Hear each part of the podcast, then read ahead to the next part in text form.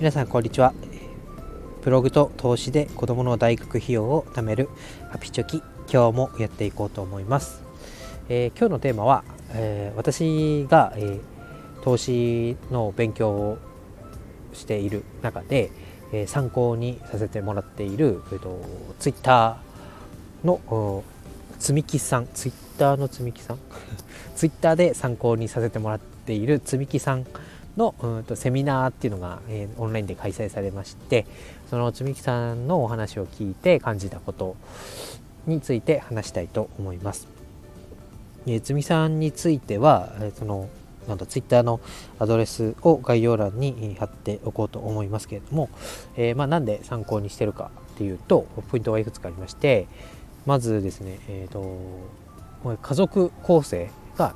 まあ、に同じというか似ているというか、まあ、奥さんがいて子供が2人いてっていうのが私と、まあ、まあ同じと。で積木さん自体はまあ40代とおっしゃってましたけど私とまあ10個ぐらい違って積木さんは2018年から投資を始められているところでした。で投資方針も私がやっているインデックス投資をメインでやられていると。で、えー、投資の銘柄も、まあ、EMAXIS スリムのオールカントリーであったりエスピアの500であったり、まあ、似たようなところだということです。冬で乾燥してるからですかね。消防車が通りました。皆さん火の元には気をつけましょう。ということで続けます、えー、でえー、とあとですね参考にしている書籍、えー、水瀬健一さんのお金は寝かせて増やしなさいって言ったかな？っていう本も読まれているということで、まあ、まあ、なんだろう私の方が投資を始めたのが後ですけど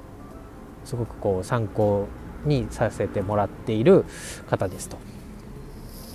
で日々こうツイッターをチェックさせてもらってるんですけどたまたま、えー、講演会をなんかあの会社なんだろう投資会社の、まあ、講演の講師として、まあ、やられるということで、え見ました。でその中でですね一応、まあ、その投資についての考え方だったり何で始めたかというところを話されてたんですけど、まあ、積木さんと私の、まあ、大きな違いというのは積木さんは、まあえー、働いて30歳ぐらいになるまでにコツコツと貯金をして2000万円の貯金を始められてあ間違えた。2000万円っていう金額の貯金を、していてでそれをただ銀行に眠らせておく。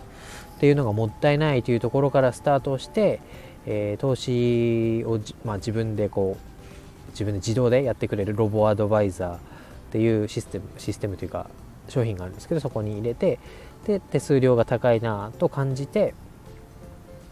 今の投資方法に落ち行き着いた。っていう説明がありましたで私は、え、貯金ができずに、え、貯金をする目的の1個とか方法として投資を始めているのでここは決定的に、え、違うところですが、まあ、やっていることは、ま、似たようなことを参考にさせてもらってますということで、まあ、考え方が違うなと。ということでまずその資産形成について、えー、何のために資産形成をするのかというのを考えなさい。というのが大きな一つ。で次に支出を減らして収入をできる限りできる限り増やしなさい。でその後で投資をしなさい。ということを積木さんがおっしゃってました。でまず何のためにっていうのはお互い子供の学費のこと。あとは投資を投資じゃない老後のためっていうのはま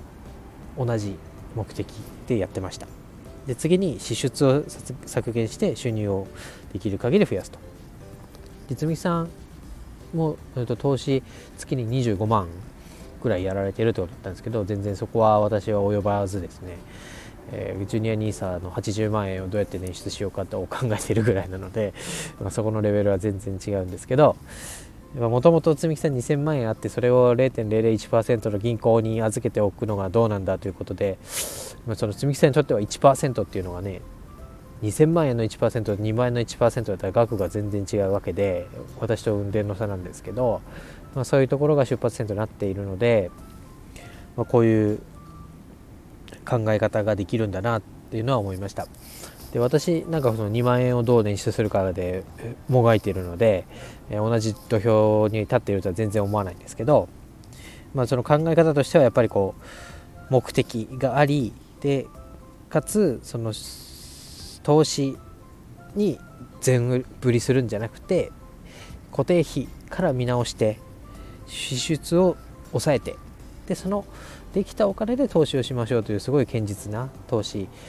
方法でやられているなというのはすごい参考になるところです。あとはつみさんおっしゃってたのが、まあ、実世界ではこういう投資を何してるとか、まあ、何にしてるというよりも投資をしてる。とか資産形成をやっているっていうだけでもうちょっと話せる人がいないよねっていう話をされていてまあ、そういうところは、まあ、SNS だったり、まあ、Twitter とかの SNS だったりブログから投資してた人たちの、まあ、生きた話を、まあ、得ることが大切だよっておっしゃってました。これはまさに自分も積木さんを知ったきっかけっていうのはその通りで、まあ、NISA って何だろうみたいな話とかその触りぐらいは周りの友達としたことありますけど突っ込んでるお金がいくらだとか今いくらを運用しているっていうところはなかなかこう現に身近な人と話したことはないですしそういう情報を得るところっていうのはやっぱり Twitter でありインスタでありブログになってくるなと思います。でただみさんおっしゃってたのが、まあ、そういう SNS だったりブログっていうのは、まあ、個人が自由に発信できる場所であるのでやっぱり最終的にしっかりとした知識だったり方向性を学ぶっていうところでは、えー、いろんなこう人の目に触れられてしっかりとその会社の看板を出版社の看板を背負った書籍で学ぶのが一番いいんじゃないかということはおっしゃってました。まあ、ツイッターなんかでもね、えー、なんか嘘ついてこれぐらい資産があるよとか言っている人もいるっていうことを聞きますので、まあ、一概に全部を信じて鵜呑みにしてはいけないっていうのは思いながら情報収集をしてますけど、まあ、さらに書籍であれば例えばどこだろうな、まあ、大手の出版社という看板がありこの出版社で働いている編集者さんたちの目に触れてで何人も何人もこうなんだろう検閲じゃないですけどこうね方向修正とか軌道修正とか書いてる内容が果たして本当なのかっていうようなこう審査みたいなのを通って出版っていう本屋に並ぶという過程を通ってきてるものなのでそれなりにこう信頼は担保されている本が多いんじゃないかなっていうことはおっしゃってましてまさにそれはそうだなと思いました。で積さんの、まあ、投資方針としては、まあ、6000万ぐらいをこのままあと10年ぐらいで達成をしてで、えー、まあ、今のところは働き続ける、まあ、子供に無職だっていうのもどうなんだっていうのをおっしゃってましたけど働き続けるって言ってました。で私はそんなに資産額がそこまでいくわけじゃないと思うんでこの今の金額だと。なので働き続けなきゃいけないんですけど、まあ、自分がやっている投資がまあ正しいというか、まあ、一歩先を歩んでいる方がいるっていうところですごい励みになります。で逆に、えー、まあ、このラジオだったり私のツイッターやりブログを、えー、見てくれてる人があ私が積み木さんを見るように、えー、その方たちが私を見てあこの投資で間違いないんだっていうようなことを、まあ、思ってもらえるようにま